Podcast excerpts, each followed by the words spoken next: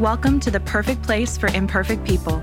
This is the Local Church Podcast, and we hope this message both challenges and encourages you. Here's today's message. Hey, my name's Johnie. I'm one of the pastors here at the local church. Just want to give a shout out. Hey, if you're watching online uh, today, a shout out to you. Thank you for inviting us into your home. Normally, we have uh, a few hundred people that watch online, some locally, some everywhere. I got some old Oklahoma friends. I haven't lived there since 2007, but some old Oklahoma friends that watch uh, as well. Boomer Sooner, uh, Go Pokes. That pleases just about everybody there. Hey, we're glad you're watching online. Uh, a shout out also to Everglades Correctional. Man, you guys uh, are, are awesome. Pastor Buddy does a great job there uh, just know we pray for you. You share so many prayer requests with us. Pastor Buddy goes on Wednesdays, and you guys share prayer requests with us, and we pray for those. We pray for your families. We pray for uh, your, your, your, sons, your daughters, your grandchildren. Uh, we pray for that reentry that some of you are getting ready to make. The best is ahead for you. Don't ever doubt it. And uh, thank you. And it's humbling, church, because I will often read that they're praying for us. They're praying for the local church. So we are Familia Everglades. God bless you guys. And hey, if you're visiting today, online or here in the auditorium, if this is your first time uh, to be with us, I want to invite you back. Just consider this your invitation uh, back for next week. Pastor Eric will be back next week. He's our lead pastor, our main speaking pastor, uh, and he's going to uh, start a brand new series. It's called Life After Death. It's going to answer a lot of questions. We have numerous questions, don't we, about what is ahead for us.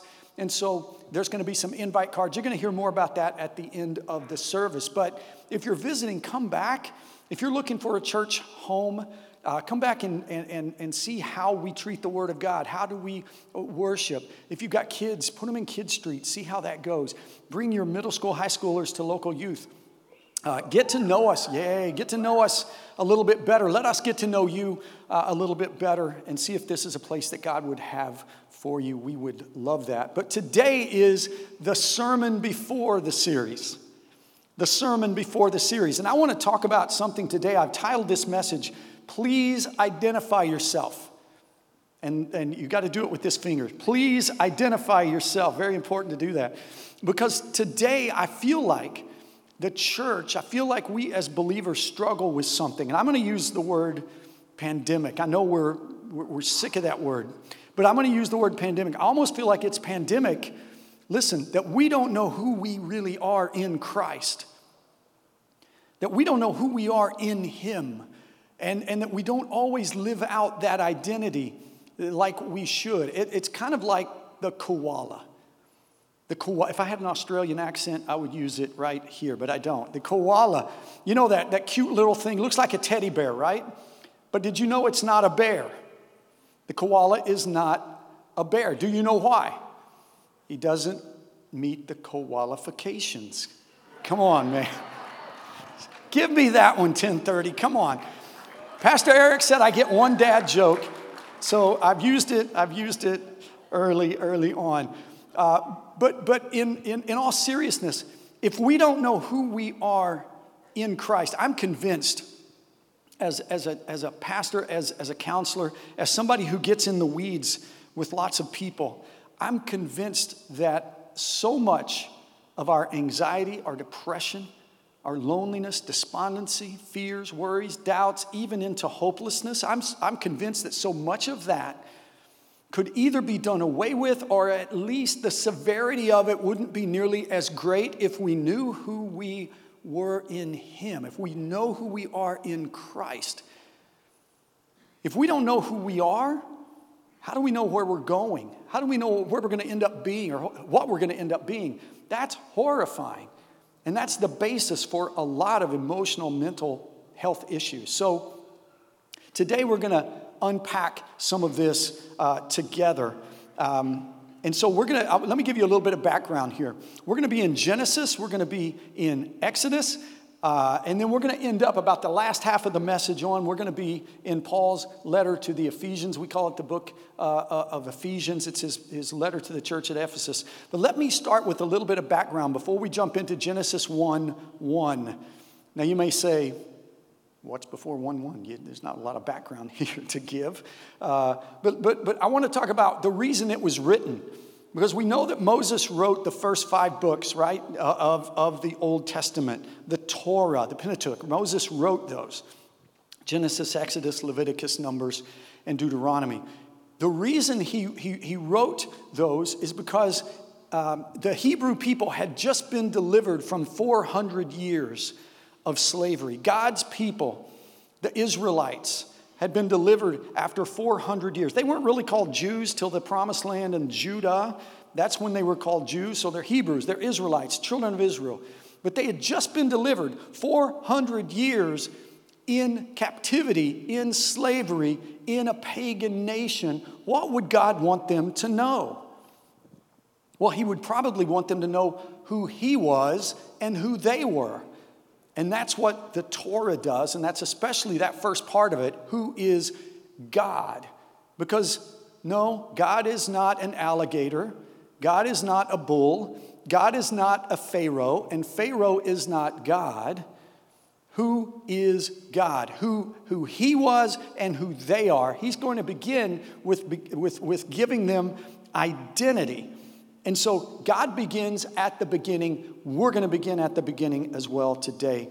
Genesis chapter 1, verse 1 says this In the beginning, God created the heavens and the earth.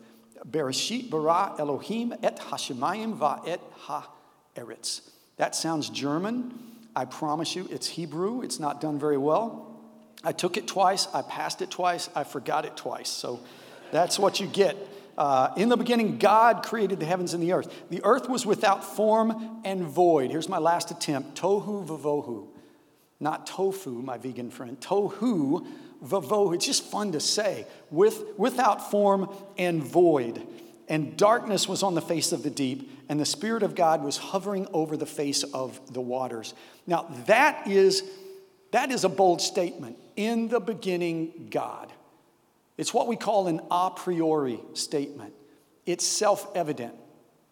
Notice Moses didn't give this long preamble for uh, where God came from as the regional deities, as Egypt would have done. This long preamble that, that our God was one of many gods and, and he was in the courtyard and he battled other gods and he, he got a seat at the table and slowly he started killing off the other ones and he worked his way up and now he's the main God. None of that, because that's pagan. That's, that's not true.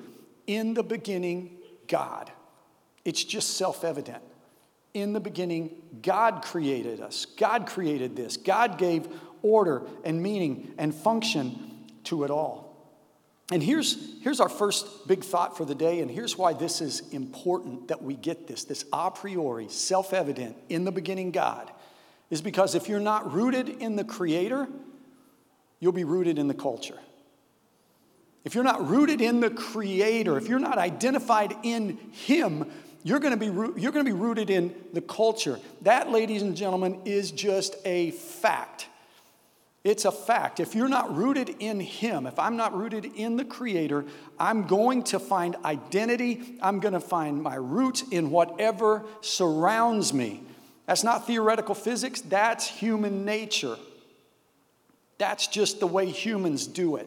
I'm going to find my identity in whatever is surrounding me if I'm not rooted in, in the beginning, God created the heavens and the earth. If, if i don't find my very roots right there. And let me talk to parents for a little bit here, um, because this is important. It's important that you teach your children who God is. That's, that's important. Let me put it this way if you don't teach your children who God is, TikTok will do it for you. If you don't teach your children who God is, the world will do it for you. If they're in middle school, they're going to have a group of eighth graders. They're going to teach, they're going to teach, you, uh, uh, teach your child about God for you. In, in college, your fraternity brothers, they're going to teach your, your, your young person about God for you. If we don't teach our children who God is, the world will do it for us. And I have seen, I don't want to overblow it, I don't want to uh, hyperbole this to death, but I have seen a lot of young people from middle school, high school, and, and not all of this, not all of this is, is all that unusual, but, but the degree of it is now. Middle school, high school, on through college, even on through their 20s, that, that, that are wandering around almost aimlessly, no meaning, no purpose, and they're finding identity in anything and everything out there. And that's, that's dangerous. That's dangerous. So let me ask you uh, this morning is this self evident God evident in you?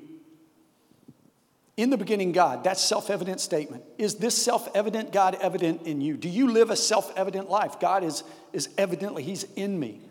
It's a priori. People just see it. What would your family say? What, what would your spouse say?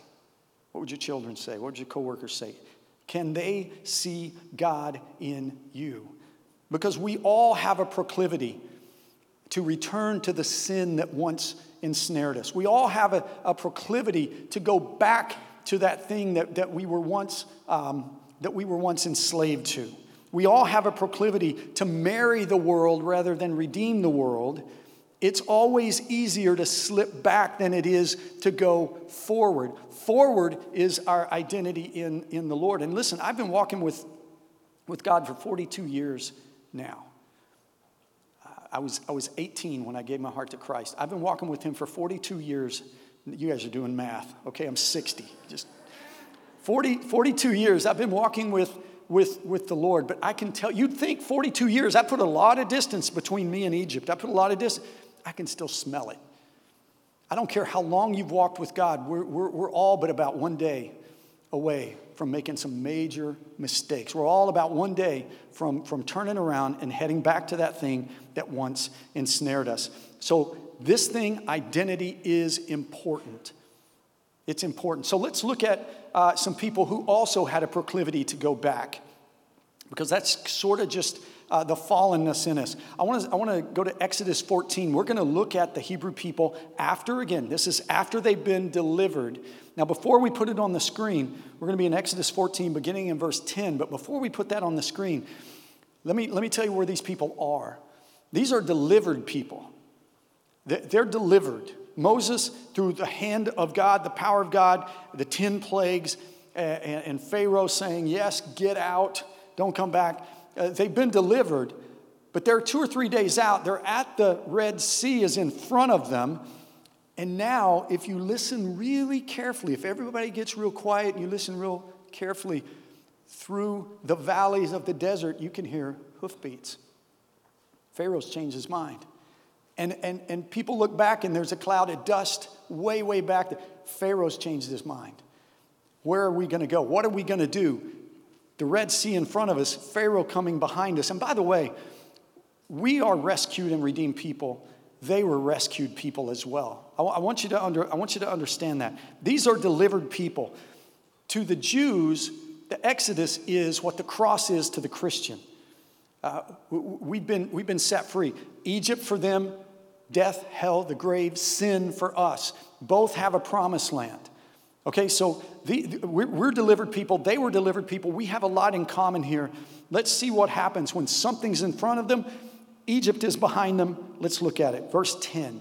And when Pharaoh drew near, the children of Israel lifted their eyes, and behold, the Egyptians marched after them. So they were very afraid. And the children of Israel cried out to the Lord.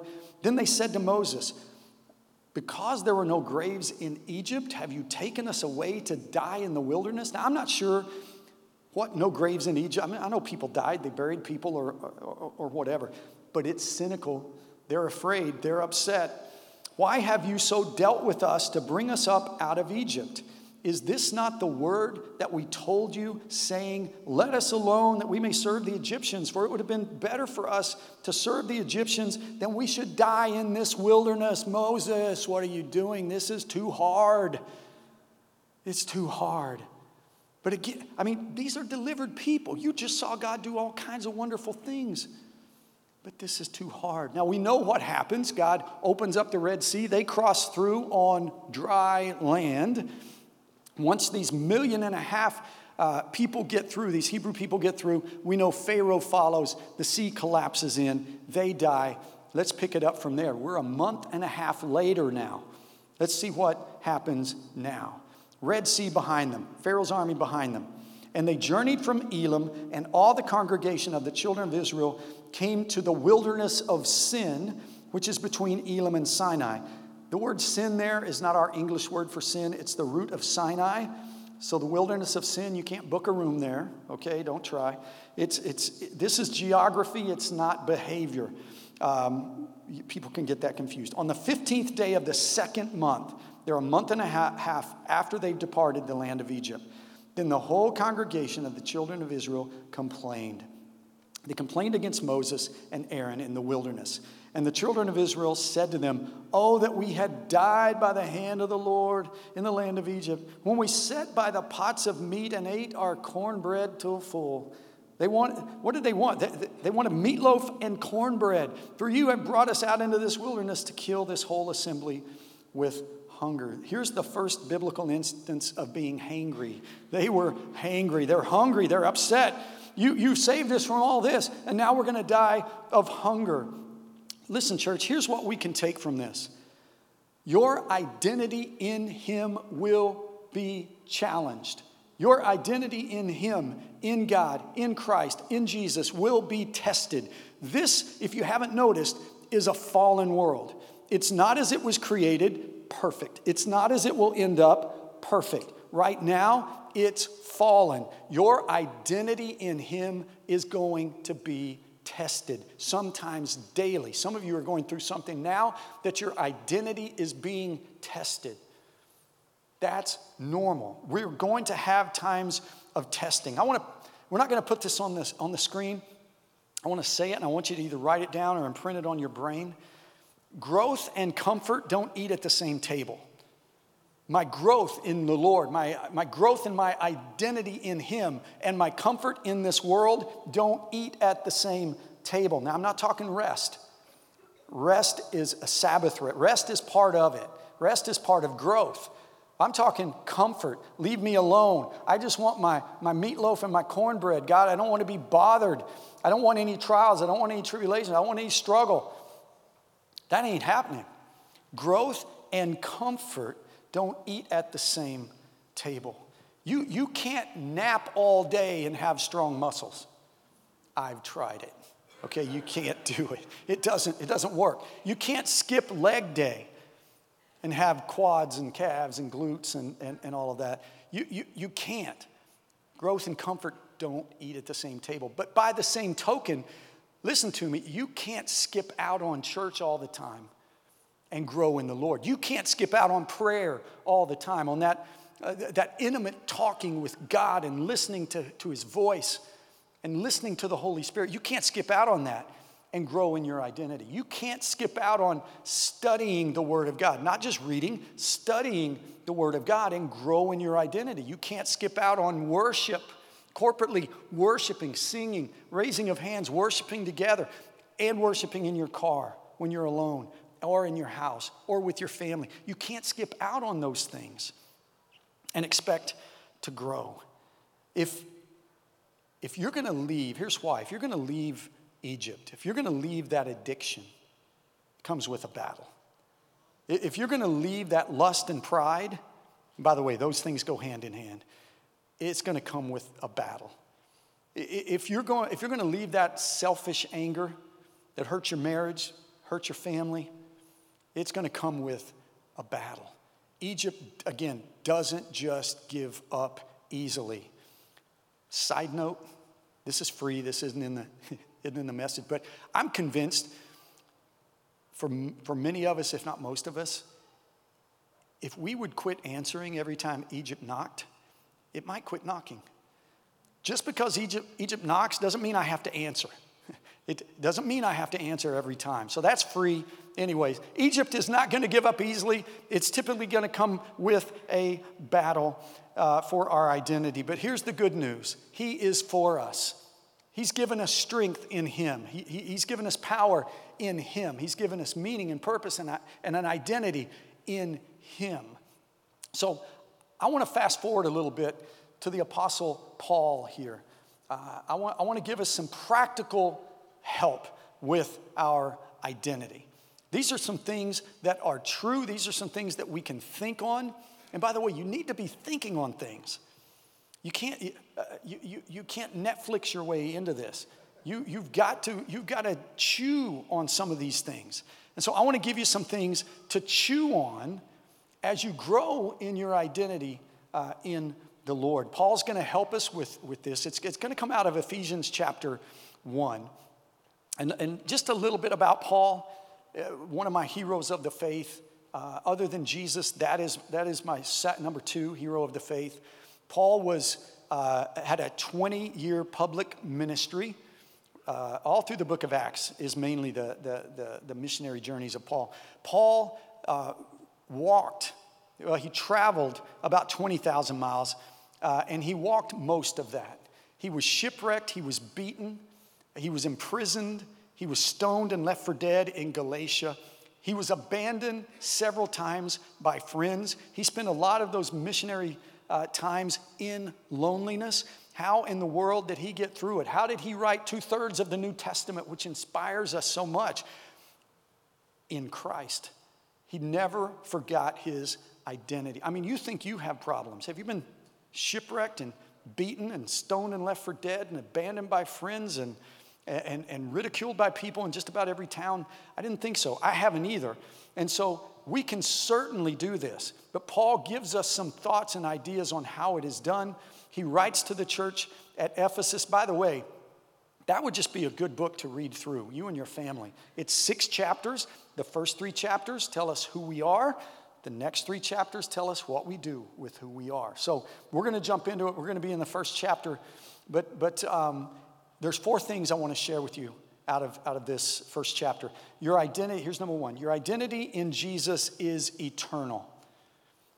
It's eternal. Let's look at Ephesians chapter one, verse three through six. Verses three through six.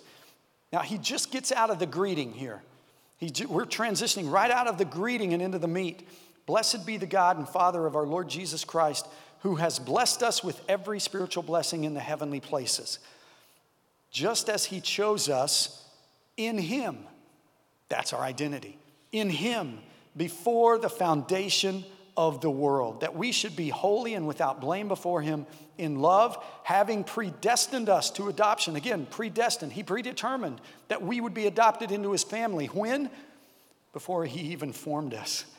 He chose us in Him before the foundation of the world as sons by Jesus Christ, sons and daughters by Jesus Christ to Himself, according to the good pleasure of His will, to the praise of the glory of His grace, by which He made us accepted in the, in the beloved. Church, your roots are eternal. God knew you before He formed you. Before you mattered to your mama, you mattered to God. He gave you meaning and purpose and value and worth before you existed. I want to I want to read this won't be on the screen, but Psalm 139, jot this down in your notes. Psalm 139, beginning at verse 7. David knew this. Where can I go from your spirit? I'm sorry, verse 16. Your, let's start in verse 13. For you formed my inward parts, you covered me in my mother's womb. I will praise you, for I am fearfully and wonderfully made. Marvelous are your works, and my soul knows that very well. My frame was not hidden from you when I was made in secret. I was skillfully wrought in the lower parts. Your eyes saw my substance being yet unformed, and in your book they were all written, the days fashioned for me when as yet there were none of them. He knew you before He made you. Before He wrapped that beautiful soul into a body, He knew it. He gave you meaning and purpose and value and worth before you came along. My story didn't start October 12th, 1961. God knew me before He made me. Some of you struggle with trauma, with what people have said to you or done to you or made you feel when you were young. And some of you even struggle with that now. Uh, but, but listen, I don't care what any parent, any alcoholic stepfather, any abuser, or uh, any manipulator has said along the way, how they've tried to make you feel small so they can control you. God knew you before He made you. He gave you meaning and purpose and value and worth long before He ever even made you. That's a beautiful thing, church. That's your identity. Your identity is eternal. So we, we, can't, we, got, we have to stop leaning on flimsy things. Have you ever leaned on something that, that, that almost tipped over? That's what we do with the, the things in the world. Uh, it, listen, job is important, career is important. I agree. Don't make it your all in all. It's not your identity. It, it's just not. I've seen so many people go from one bad relationship to the next because Yes, they're codependent. Yes, they're trying to, to, to, to make this person, eh, their, their identity is, is, is in the creation, it's not in the creator. Don't lean on flimsy things. We don't have to. The answer is not to do that. The answer isn't to get blown around by every cultural thing. We have strong roots, church. They're eternal. Strong roots never fear strong winds. I don't care what's blowing around around you you can have the most wonderful, abiding, joyful, strong relationship in Jesus, in Him, in Jesus, no matter what comes along culturally, no matter what comes into your life. We've got some strong roots, y'all. Here's the second one Jesus bought and paid for your identity. He bought and paid for this new identity. Jesus did that. Let's look at Ephesians. We're just continuing on. We left off in verse 6. Let's look at verse 7. How does it begin? In Him. In Him we have redemption through His blood, the forgiveness of sins according to the riches of His grace. I want to read that slower. In Him we have redemption through His blood, the forgiveness of sins. Thank you, Jesus, according to the riches of His grace. Redemption means that He redeemed you, He bought you back, He rescued you. He redeemed you. He bought you. You belong to Him. You weren't, He wasn't lost, you were. He bought you. You belong to Him. Jesus bought and paid for that. Now, here's why that would have been important to, in Ephesus. Remember, Paul, uh, Paul pastored that church in Ephesus for three years. He left young Timothy, that's, that's where we get the, the, the, the, Timothy in, in the Bible. Paul's writing to Timothy to encourage him as he pastors the church at Ephesus. So Paul knew Ephesus. He knew all about it, pastored it for three years. And he, he, he knew that right in their backyard, literally, was one of the seven wonders of the ancient world. It was called, in Roman times, it was called the Temple of Diana. Now, Greco Roman. So in the Greek times before that, it was the Temple of Artemis. And then Rome comes in, takes over, they, they take over the Greeks, and, and they like their architecture and they like some things they got going on, so they keep them, but they rebrand them. So now this temple to a Greek goddess is now a temple to a Roman goddess, and as Rome would do, they paganize it up just a little bit. Now there is now there's there's temple prostitution. Uh, they add some other things like that, and, and Diana is the giver of life. And, and this thing was so big that if you didn't, if you weren't employed there directly, one of your family was. Everybody, the whole city made money off this as people would travel through and buy trinkets and do all kinds of things and have to eat food and have to have lodging. It gave identity to Ephesus and it gave identity to the people there. And, and, and Paul is saying, no, no, we have redemption through his blood. We have the forgiveness of sins through him. Jesus bought and paid for us. Now, we don't have the Temple of Diana here in South Florida. Uh, I mean, you think, you think we have competition on Sundays at, at church? You think about, think about them. You think the Dolphins are competition? Just think if we had the seven wonders of the world, Temple of Diana. We don't have that, but we do have the temple of self. We have the temple of self. And I know this about, about our enemy. If he can't get you to go back to Egypt, he'll get you to build a temple to you. He's going to take you one of those two directions. And, and here's, here's what I, I discover about the language that's on social media a lot, the language that's on even infomercials a lot, the language of our culture is I want to be a better version of me. I want to be just, I'm just trying to be a better version of me. I'm trying to get all the negativity out. I'm, I'm doing things different this year. I'm, I'm going to get rid of negative people. I'm going to get rid of all the negativity. I'm going to work on me. This is my year. I'm going to be a better version of me.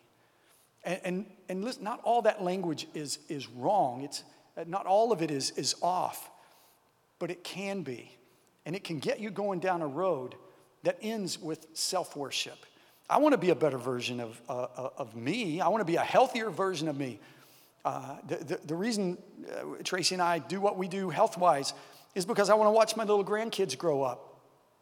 Little big Maisie, she's about this tall now, all the way to little my little man, little Hollis. There's five of them. I want to watch them grow up. I love them. I love my kids too, but I really love my really love my grandkids. I want to watch them grow up. I want to watch them graduate, man. I want to watch them uh, go, go to college or go to work or do what they do. I want to watch them get married. I want to, I want to be a great grandparent someday. So I want to be a better version of me in that way. I want to do what's healthy. I want to, I want to live a long life. Uh, Tracy and I always say we want to be, live long enough. We want to be a good influence on our kids, on our grandkids, and in our church. That's, that, I want to be a better version of, of those things. So I get some of the language, but if we're not careful, if we're not careful, we'll go to comfort. We'll do what, what feeds us and we'll forget the, the, the language of the gospel. I mean, from the words of Jesus, those red letters in your Bible, if you have a red letter Bible, all the way through, really, all the way through the epistles uh, of Paul and, and James and Peter, all of them, all the New Testament. It's not, it's not about self fulfillment, it's about self denial. That's the language of the gospel. It's, a, it's not about self fulfillment, but, but me just just being a better version of, of me and, and sort of almost blindly going into that, I can, I can make that all about self fulfillment. But the gospel is about, about me surrendering. It's about me looking more like him and less like me. So, so we have to be careful. Uh, we, we, we, really do. We have to be careful uh, with that. Your new life, I love this statement, your new life will cost you your old one. And I say amen to that. I say amen to that. I want this new life in Christ is exciting. Uh, and believe me, it is fulfilling. You, there's nothing like being filled with the Spirit. There's nothing like serving, being the hands and feet of Christ to your community. That's fulfilling. It's not self fulfilling, that's God fulfilling, and that's what I want. Jesus bought and paid for your new identity. Here's the third one your identity in Jesus comes with an inheritance. And everybody said, Amen. Yes, we like this part. Your identity in Jesus comes with an inheritance. I want to read uh, Ephesians 1. We're just continuing on, 11 and 12. In Him, you see how Paul, 148 times in Paul's epistles, he says, In Him. He wants us to know that's our identity, in Him. Also, we have obtained an inheritance, thank you, Jesus, being predestined or predetermined beforehand according to the purpose of Him who works all things according to the counsel of His will, that we who first trusted in Christ should be to the praise of His glory. That's eternal speaking. We're going to be to the praise of His glory. Here's now, Pastor Eric's going to unpack what that inheritance looks like more and more in life after death. This, this, this series coming up. I want to say it this way because the, here's the gospel of the language uh, uh, of the Gospels and, and really of the entire Bible is that every tribe and tongue and nation worshiping God is God's will. That's what He wants. Every tribe and tongue and nation in, his, in the church worshiping Him in unity. How do we get that? Well, here's how we get it. I want to I want to let you in on a little secret here. We're going to put this on the screen. What we're to become there we're to practice here. Well, we think of an inheritance. I'm going to be in heaven. I'm going to, you know, all this stuff. Listen, heaven, a lot of it is that we're going to be to the praise of His glory. He bought us, He owns us, we're His. We're going to glorify and worship Him. What we're to be there, we're to practice here. Every tribe and tongue and nation in unity, practicing that, loving the Lord. So look, here's how we make it happen Ephesians 2 verses 14 through 18.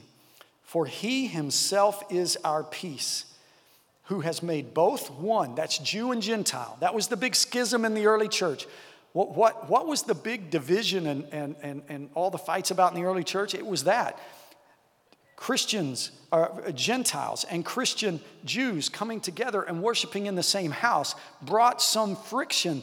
Their, their, their backgrounds were so different, their origins were so different. Getting those two together, every tribe and tongue and nation, including Greeks and Jews, in, and, and Gentiles and Jews in the same house, worshiping God in unity together. That's what he's talking about. He has made both one. He's broken down the middle wall of separation between Jew and Gentile, having abolished in his flesh the enmity, think, think division when you see that word. That is, the law of commandments contained in ordinances, this is the Mosaic law, so as to create in himself one new man from the two. There's no longer Jew or Gentile, thus making peace. That he might reconcile them both, Jew and Gentile, to God in one body through the cross. That's important, through the cross. Thereby putting to death the enmity, the division.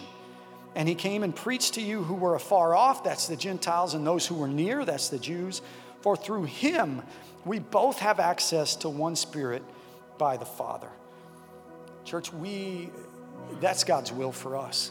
Every tribe and tongue and nation no walls, no division. Let me ask you something. If God has torn down that wall of separation, why at times are we divided? Why at times is the church, the, the universal ecclesia, the, the, the church around the world, why do we divide over things? Why do we build back walls that God Himself has torn down through Jesus? Why is it not? Why, why aren't we practicing here what we are to become there, every tribe and tongue and nation? in love with God? Why do we let things outside these walls seep inside? Why do we do why do we put our identity in, in things out there that so affect us that it, it, it affects our unity in here?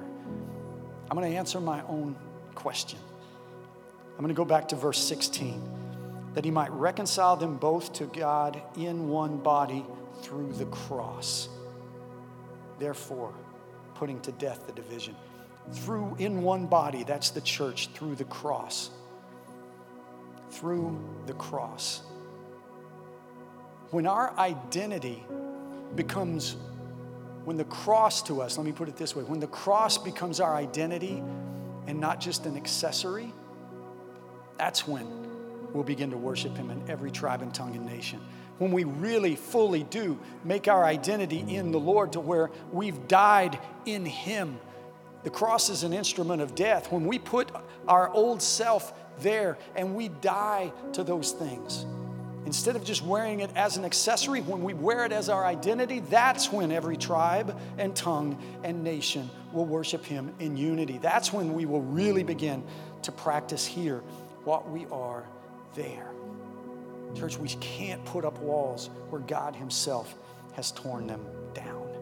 Here's our last one today, and we're going to end with this. Your identity in Jesus is not forced.